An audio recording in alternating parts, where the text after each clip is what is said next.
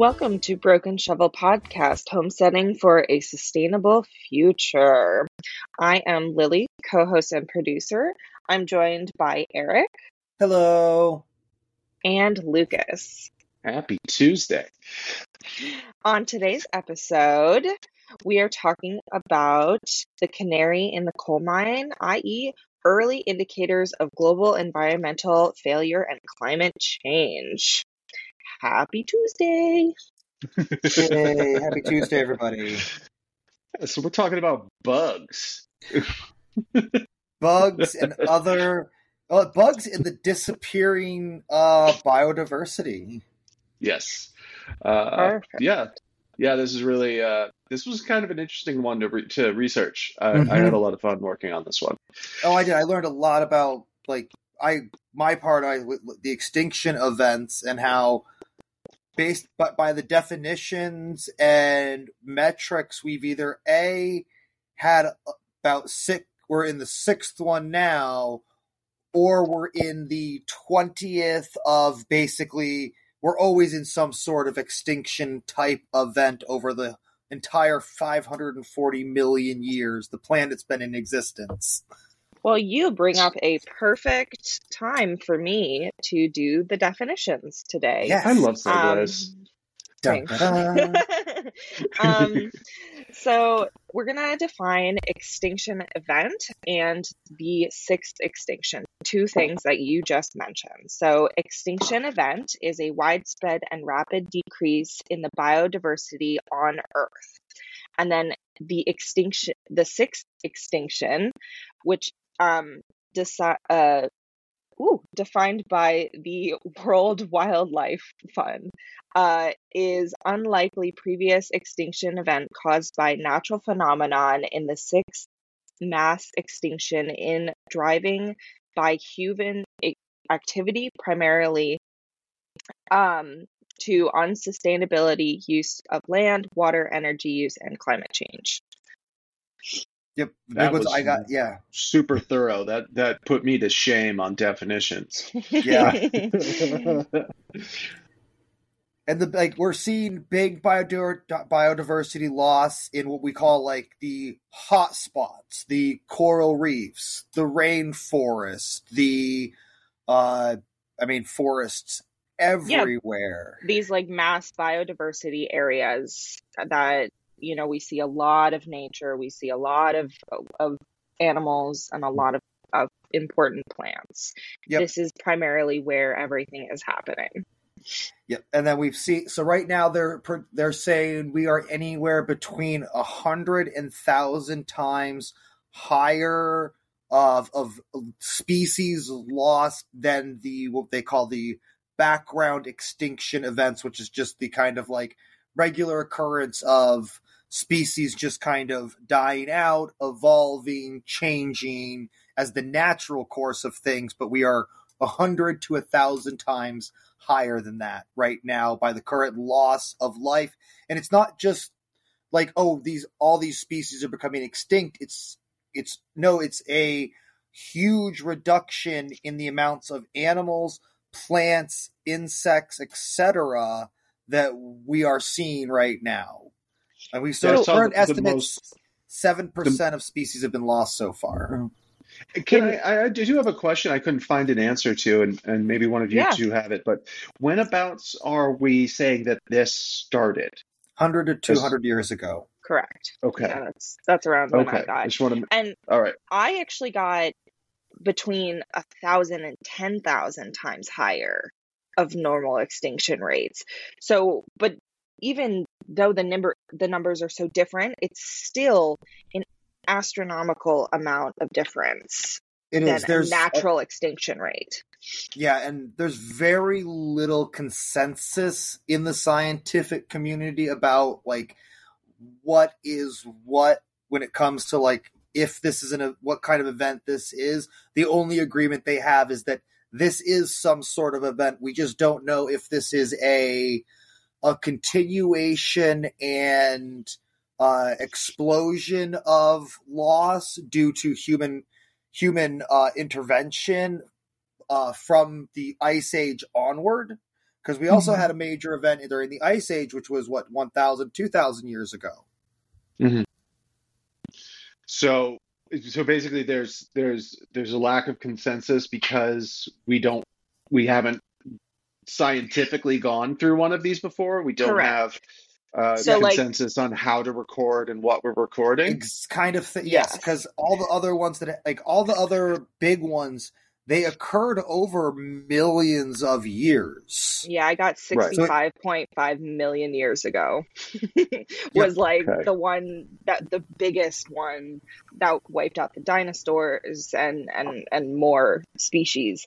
Um so like Eric was saying, there's no way of knowing how to record this because we've never done it before. Right. And there's actually even disagreement about like which one of those is the biggest one because they say that the one that happened it 252 million years ago was the biggest one because it was such a massive that was a massive loss of almost all marine life at the time.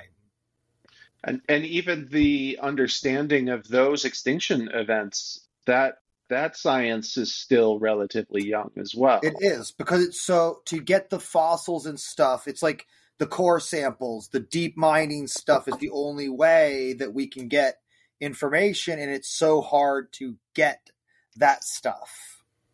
Mm. So once we enter into a point of being able to have peer-reviewed science on this, then obviously things will become a lot more clear. They will, they will, but there's also, I mean, there's we may all be dead by then. Yeah, Correct. no, and I'm not. I'm Yeah. mostly just, you know, I'm asking questions for the audience here because I, I you know, uh, there is, it is such a young idea uh, that we are living through an extinction event. right. Um, I mean, but it was being this was touched on by like Darwin back in his era of this is happening and the diversity, biodiversity of the planet is changing, and we are accelerating that loss of biodiversity. No, Right. and I think because, oh, sorry, yeah. no, I think that brings up a really good point because we are accelerating it through um, mass food production, global de- deforestation, uh, not having plants um, rotation, and Yep. and really using fresh water. Like it's it's all of these things that we've been talking about in the previous episodes that climate change is is is is happening and i think that is also adding to this great extinction Yep. And I'd like to throw, and I'd also want to throw this on as a future episode. But another big, big push is also diseases. hmm Yeah. Yeah, which we'll actually talk about with some uh, invasive species uh, later on in the show. But uh, so now the ripple effect, really quick. So if we lose one species, I was reading that we we will see a ripple effect through other species. Yep. Um, yeah, absolutely. Because of the way that the natural food chain operates.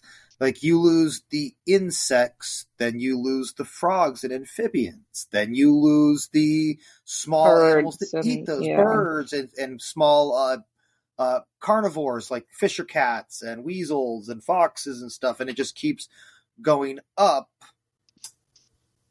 Yeah, awesome. yeah because once you take that that resource and then you it's extinct everything else is affected and we see that in our daily lives as well you know mm-hmm. we some a resource of ours is being affected and everything else is being affected mm-hmm.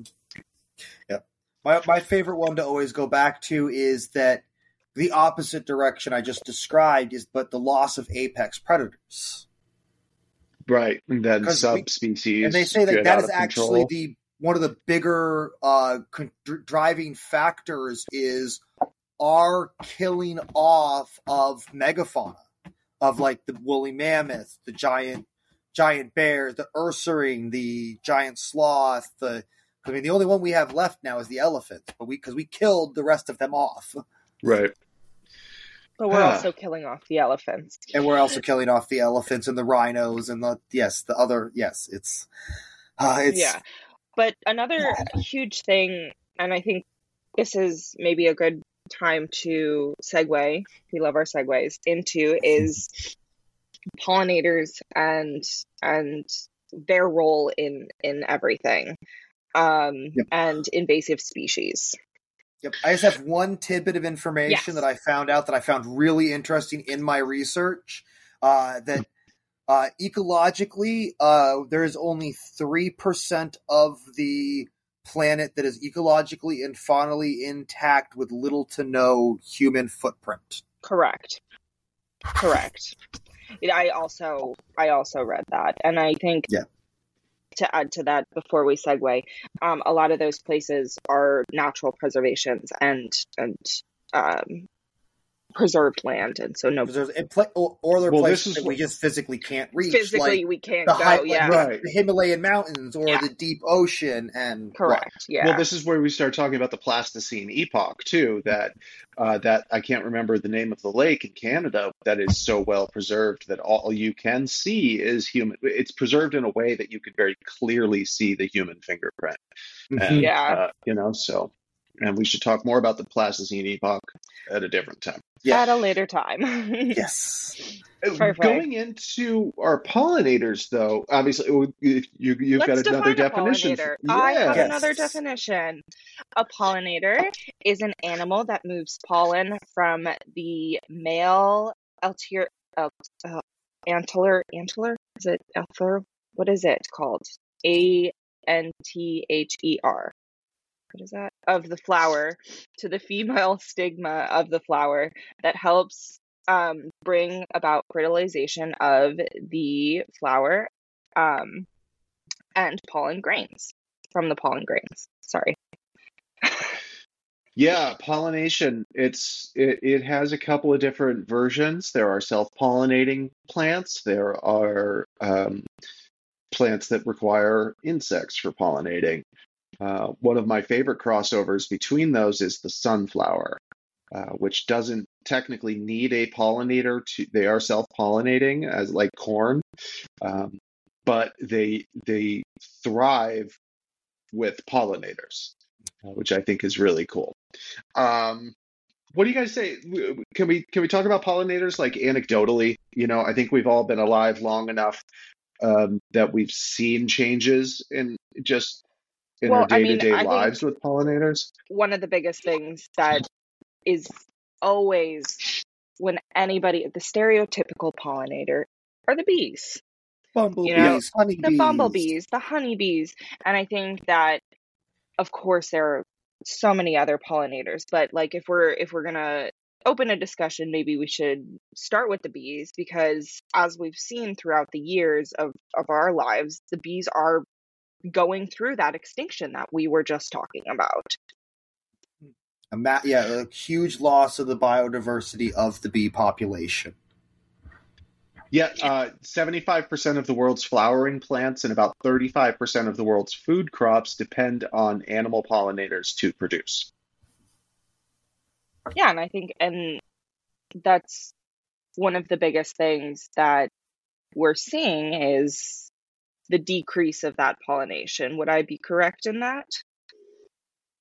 Yeah, I mean, mm-hmm. I definitely see. I I make an effort to like when I have like my tomatoes are flowering to just kind of like touch touch the flowers and then go touch other fl- other tomato flowers, just because I'm not seeing bees or other other insects that I would normally see as di- the device diversity in my garden.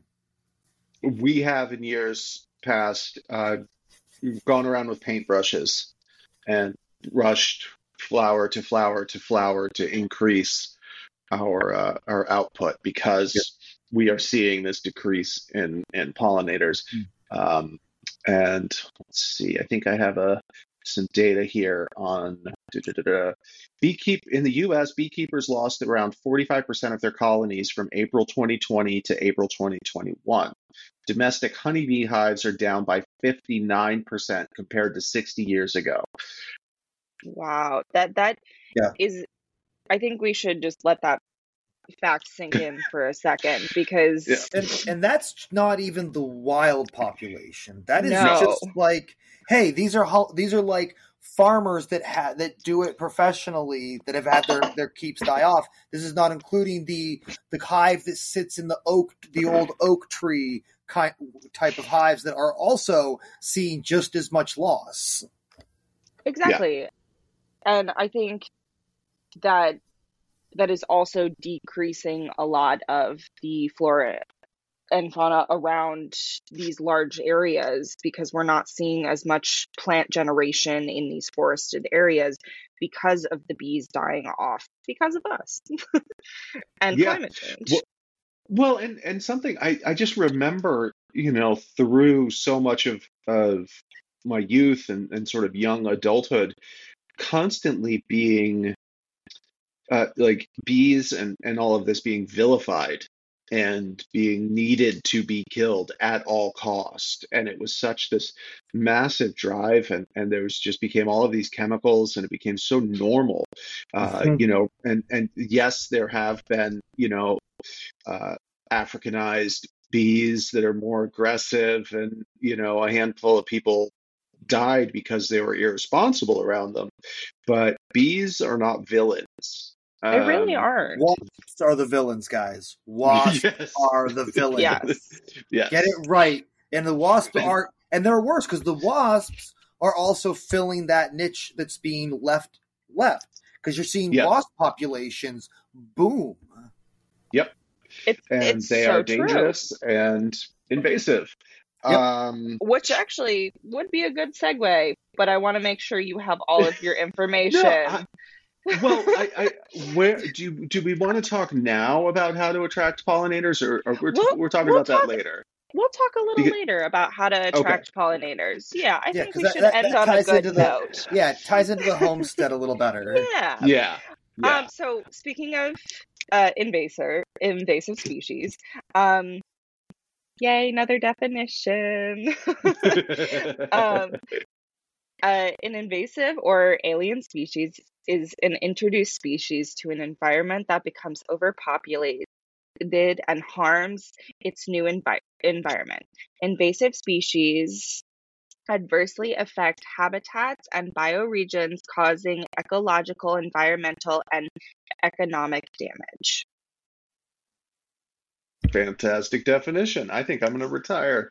Um, yeah, so uh, there is so many invasive species. I know Eric has some great examples for plants, especially locally here in Vermont. Yeah, locally Um, we have the uh, the wild Chervil, which people often mistake for Queen Anne's lace, which Queen Anne's lace is a very beautiful, nice plant, but it also it's not very prolific. It doesn't it doesn't spread much. Whereas whereas Chervil, it spreads like crazy. You see it all over the place on the sides of the roads. It's the stuff that has those little white flowers with kind of a fan kind of leaf.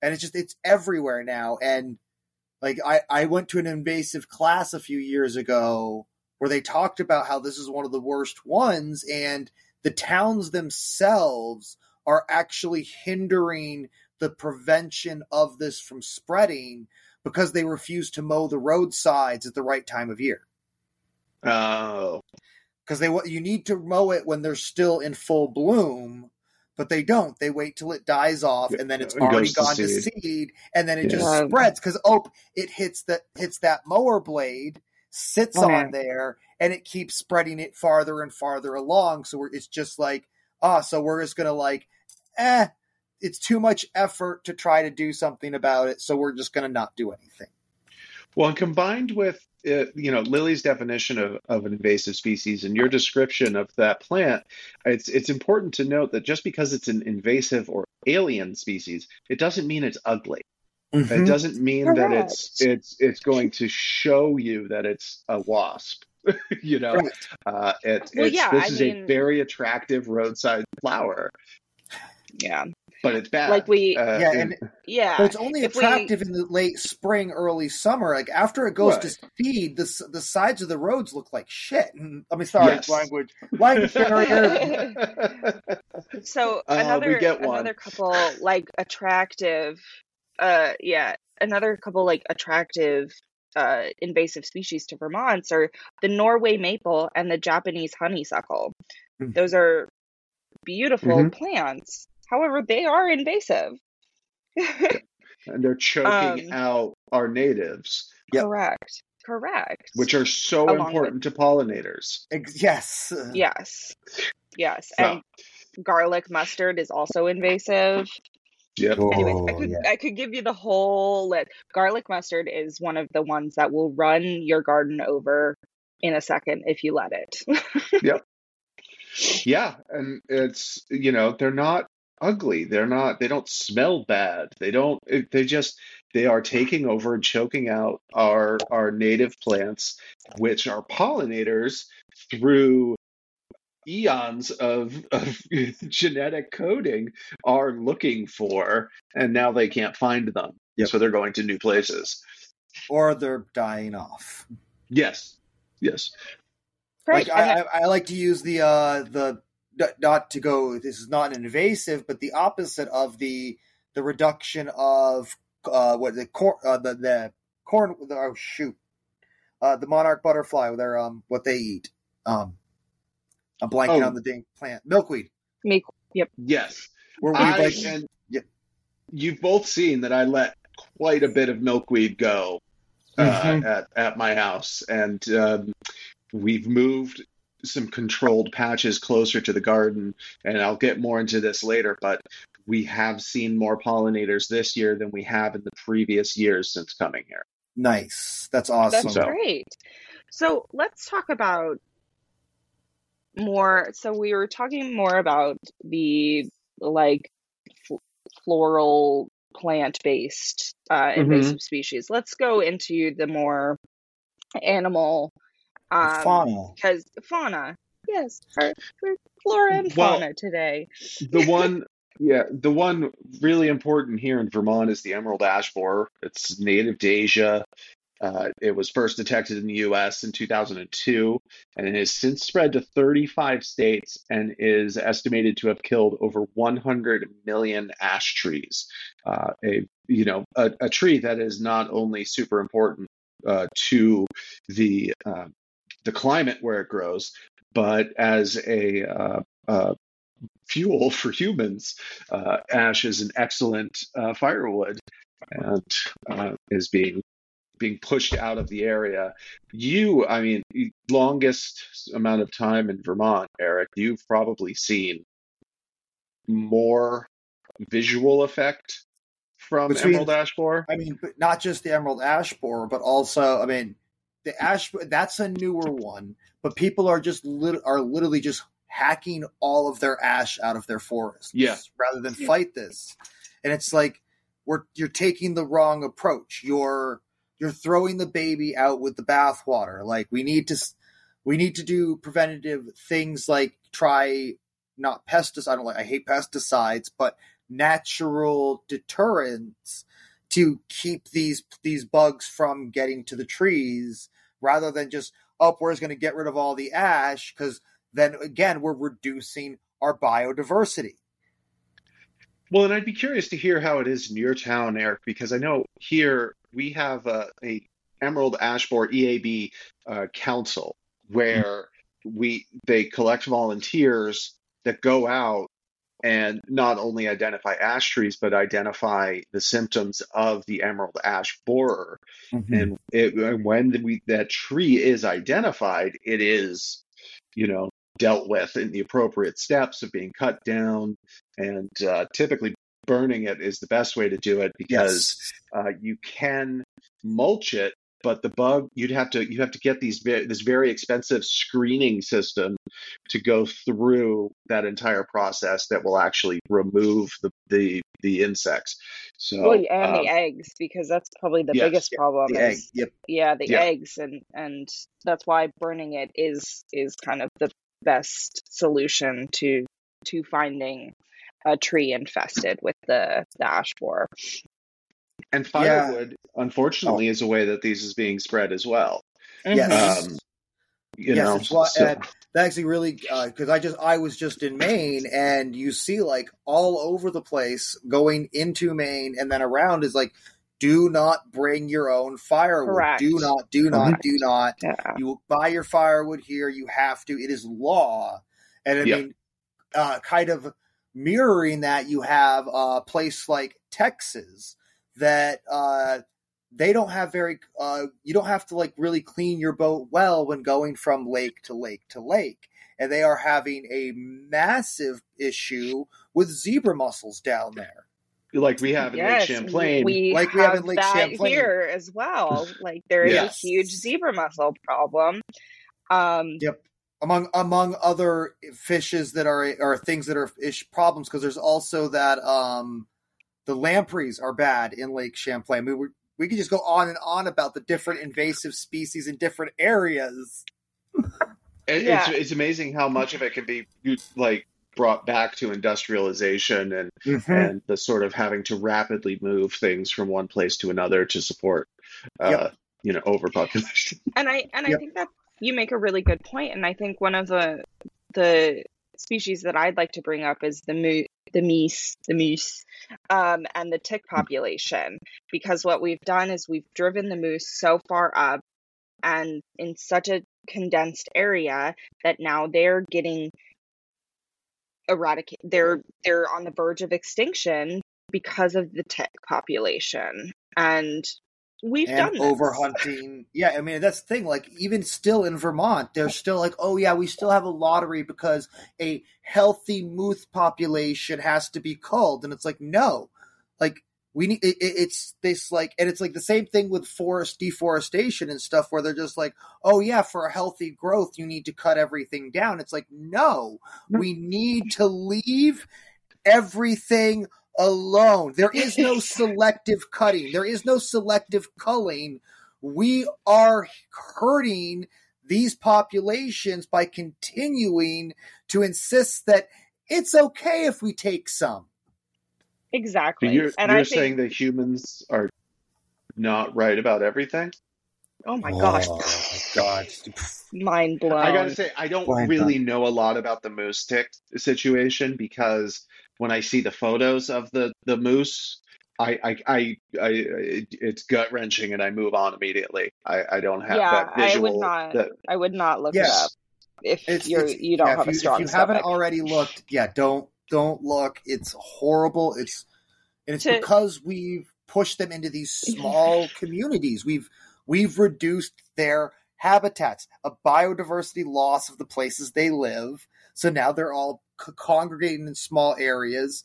We're increasing the temperature, which is allowing the tick species to last, live longer, and move farther and farther north. And it's a feedback It- loop. it- and and we love that term. exactly we love the feedback loop term and and that's exactly what's happening and to kind of describe it for those who do not want to look it up it's just a, a moose head to co- toe covered in in ticks um to the point of of death um and it is Like, is uh, heart wrenching flesh, and yeah, their flesh and fur is it's coming off it's in coming off and, and yeah it's it is pretty gruesome Yeah, there's Um, more but- tick than m- m- more tick than moose hair. correct yeah. It's disgusting. Thankfully, these ticks have not transferred to deer or or have any desire for humans at this point. But you know, No, but neither did another- deer ticks at one point. Yes, and deer So- ticks are also getting really bad. Like you'll see deer out there that just look. I mean, they look like they're spotted, and and they're not. They just have that many ticks on them. Yeah. Yep, and those have and come uh, to humans Yes, and those are Yes. transferred to humans. We have, uh, yeah, that's a whole. Uh, Oof. I have whole I have, other can of have worm been we could through, open. I have been through the Lyme disease. It is um, pretty pretty awful. Um, so before we get into uh, attracting good bugs, can I Yeah. can I yammer on about this this interesting stuff about mosquitoes uh, for One just a minute here? yeah, go for it. Okay, so uh, basically, and this goes to what Eric was just saying about warmer temperatures, right? So warmer temperatures, um, mosquitoes can can now survive in colder temperatures, but they than they used to. But warmer temperatures is also expanding their range, uh, and now they're being parts of the found in parts of the United States that were previously too cold for them to survive. More precipitation from another feedback loop that we keep talking about with global boiling. Uh, is is causing more extreme weather events such as floods and droughts, and these events create new mosquito habitats. Uh, there's more stagnant water, uh, which is caused, uh, which is again tied directly to climate change.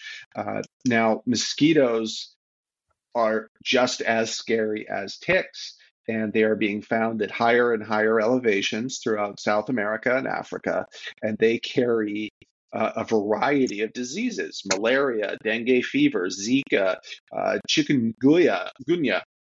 And so, which means that as mosquito habitats are expanding because of climate change, the risk of these diseases spreading is expanding. And there are massive parts of the world that just don't even think about mosquitoes. They, they Oh, don't concern themselves. So there is no health system in place for the population should mosquitoes spread unexpectedly. So that that you bring up a really interesting point because I actually experienced that. Um, because I was in rural Papua New Guinea, and it was covered in mosquitoes. Mhm. Covered. Like I had more bites than I can count, and I was also on malaria medication, and I had had gotten several shots before going. Um, and we were talking to the owner of the house we were staying at, and he went, "No, it's just about diet." Oh no.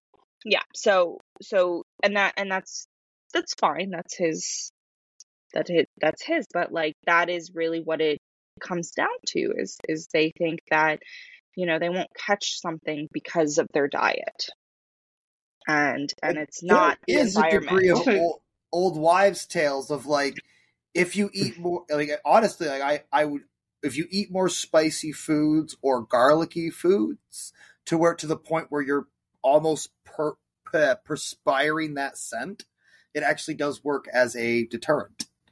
Well, I've used that for like deer flies and uh, yeah, you know there are black flies and stuff. There are but- natural things, But, but, to actually just completely dismiss it as like ah you just need to have a diet, it's like yeah, it's that no. correct. Well, Yeah. and, and this, you know, not only is there not infrastructure for for you know people to be treated, obviously there's no education uh, Correct. to as a preventative measure measure from what Lily is No, saying. and I, and I agree with like diet is so important. Diet diet helps your immune system uh, your immune system fight anything that you get. However, that is not the Medicine. only thing. It's not. Yep. Yeah. so I, I just I think this is like my my predictions about wheat shortages. I think this is something we're going to see very much in the next couple of years. There was um, some real Zika panic uh, two or three Mhm. years ago uh, when it you know was affecting babies, and I think that is going to resurface and ramp up in a much more real way than uh, the the handful of examples uh, that Yeah, the media probably was able not to get their hands on. Probably Yeah. not till after it leaves Florida, though, because anything Yeah. that happens in Florida right now is being pretty well ignored by the rest of the country. And they Yeah. have, yeah, it's. I don't want to get into it, but it's it's Yeah. it's bad in Um, Florida right now. But there's not. It's it's it's not going to be reported on until it hits place. I don't expect it to become really news prevalent till it gets into the Carolinas. Correct. I would agree with that. Um, now, how do we attract positive pollinators? Uh, this is the fun part of the show. This is why This is everybody our- sticks around to the Yeah. end, right? Yeah. Yeah. Don't mow your Uh, lawn.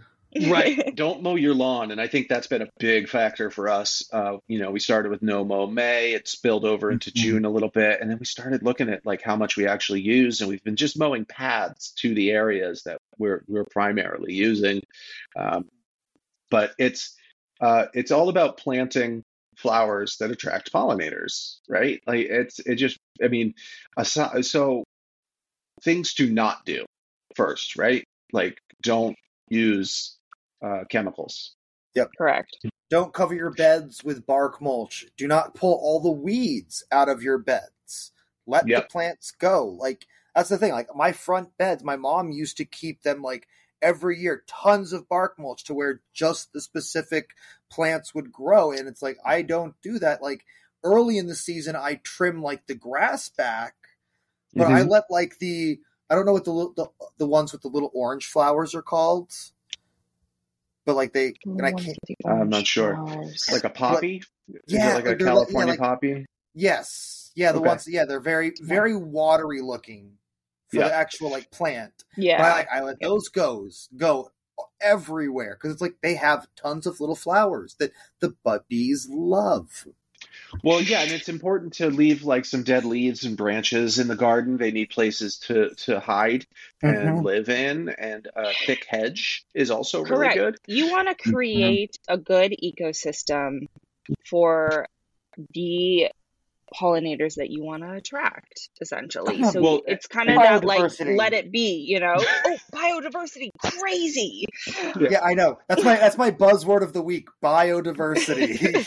Well, yeah. So, and, and, and just in flowers, talking about biodiversity, you want to plant flowers that are fragrant. Mhm. You want to plant flowers that have a variety of shapes and sizes, uh, so you can like you start appealing to a wider variety of pollinators. And you want to plant flowers that are native to your area, which we we spoke about earlier, because there are plants that pollinators are looking for, like um, Eric said earlier with the monarch butterfly and uh, Milkweed. milkweed. milkweed. And and you were saying earlier about how you can control your milkweed population because if you let Who wants to control? If you if you want if you want it to grow, like you want to. I actually, I, I'm probably going to let a good, at least a third of my yard, besides paths, at least just go straight to field next year. We so my concern and but in controlling it was to not have it take over my garden. So having Correct. it close Yeah. enough that it's working for the garden, but is not uh, taking nutrients because those Right. roots are Will monsters. They are. Yes. No, what I'm probably going to do and is the back of my garden is going to be the line for like Mhm. from the back of my garden back. I'm going to just let go. Yeah. Yeah, Oh, and- no, and- and you've and seen what I've done here. Mm-hmm. yeah using that and and and kind of creating the best biodiversity for Yeah, and your throwing environment. tons of annual annual flower flowering seeds out in the fields. Just like and that's what I'm gonna do. I'm just like every year I'm just gonna go out with a with a bag of annual annuals and just Well, keep Do be them out. careful with those because I there will. are invasives in those Oh, mixes because they Yes, are I have to, the right mix, of course. Yes. Okay. Uh, and that's more for you know our listeners, obviously. Um, and something, and I, I, I know Meg lectured you about this one, Eric, when we were walking around the garden one day. But providing a water source uh, Yes. for your pollinators, they need water, and we have been in a drought for several years, and now we have this extremely wet year.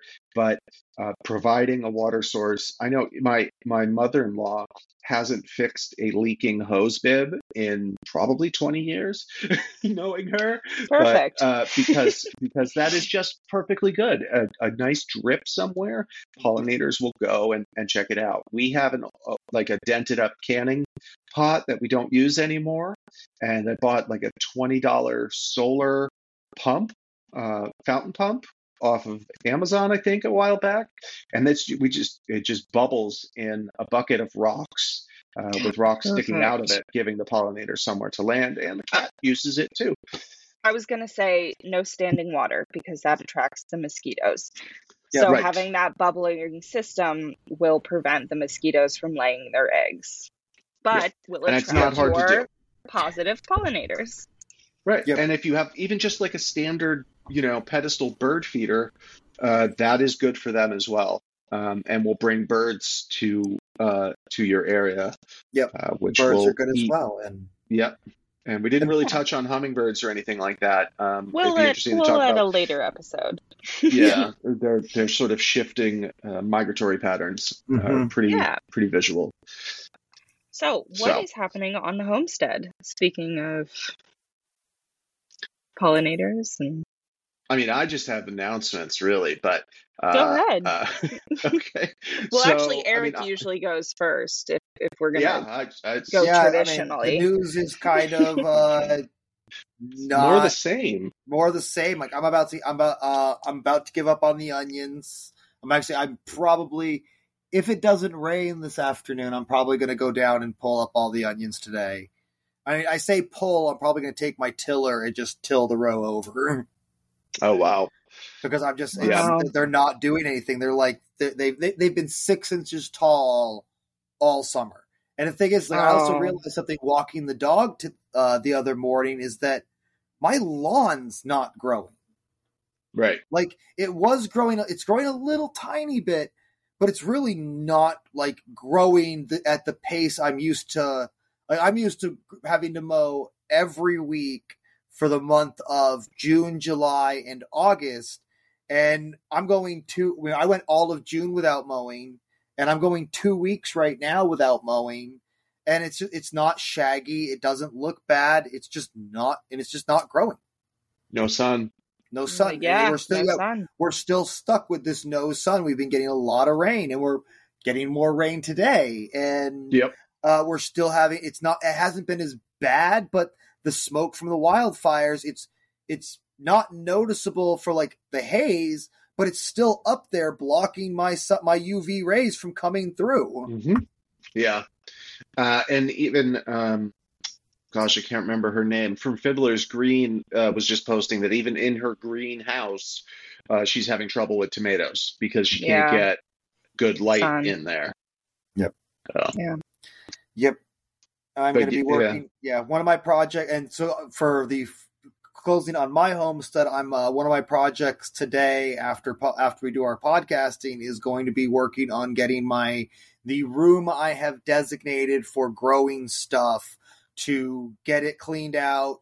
Get some sort of either I'm going to get some, get my big buckets out or some maybe build some raised beds inside and then dig up some go out in the woods and dig up some dirt and just start getting things ready to grow inside because outside's not working right now. yeah. Yeah, if I only I had known to plant more shade plants. Uh, you know. uh, but yeah, this all has me very worried about the apple population and things like that. Uh, they- my apples look great, and the deer. Oh, that's good. and I, that's what I'm hearing from um, our mutual hunting friend who has trail cams up every all- all over the place says the the apple populations are booming. The deer population looks amazing. Mm. Okay, that's good. Good. Uh, yeah, we're Meg and I are going down this afternoon to investigate our orchard because we lost a tree. Uh, we, we Oh, spotted from the road. Uh, Oh, so that's it, disappointing. it was on a bit of a slope. Uh, this particular tree, Hmm. and uh, through all this rain, we lost one of our trees. Thankfully, I've got like 28 others, but uh, it's still disappointing. but yeah, that's good news about the deer population. Um, I'm, I have to put up more posted signs then because people like to cross my property to go hunting. Yeah. Uh, but and I like to have a little safe place for those buggers. yeah. Uh, and don't forget to pee uh, on your fence. yes. Don't forget to pee on your fence. Yes. boy. What's your What's See- your announcement? Well, yeah, I'm going to talk about my garden a little bit because, like I said, shade plants. My shade plants are doing amazing. I have more lettuce than I know what to do with, and everybody. So does everybody else. So that's not selling at the farmers market either. Right. So you come to my house, you'll be leaving with a bag of lettuce, uh, just so you know. Um, but yeah, green beans are just like an absolute bonanza. We've got another like two pounds. I think I'm up to like six or seven pounds so far this season in green beans. And, you know, we've been using it for the um, personal chef stuff that Meg and I do for a couple families. But with Meg going out of town, I think I'm just going to be making a ton of dilly beans and uh, starting to starting to preserve some of this stuff that I can save. Uh, my onions look at the base look very healthy, but the winds and the rains have all of their stalks laying flat. I thought it was Oh. the cat, but all of their stalks are laying flat. So I think I'm gonna I'm gonna dig up one or two and see see, See what's how they happening. actually look. Yeah.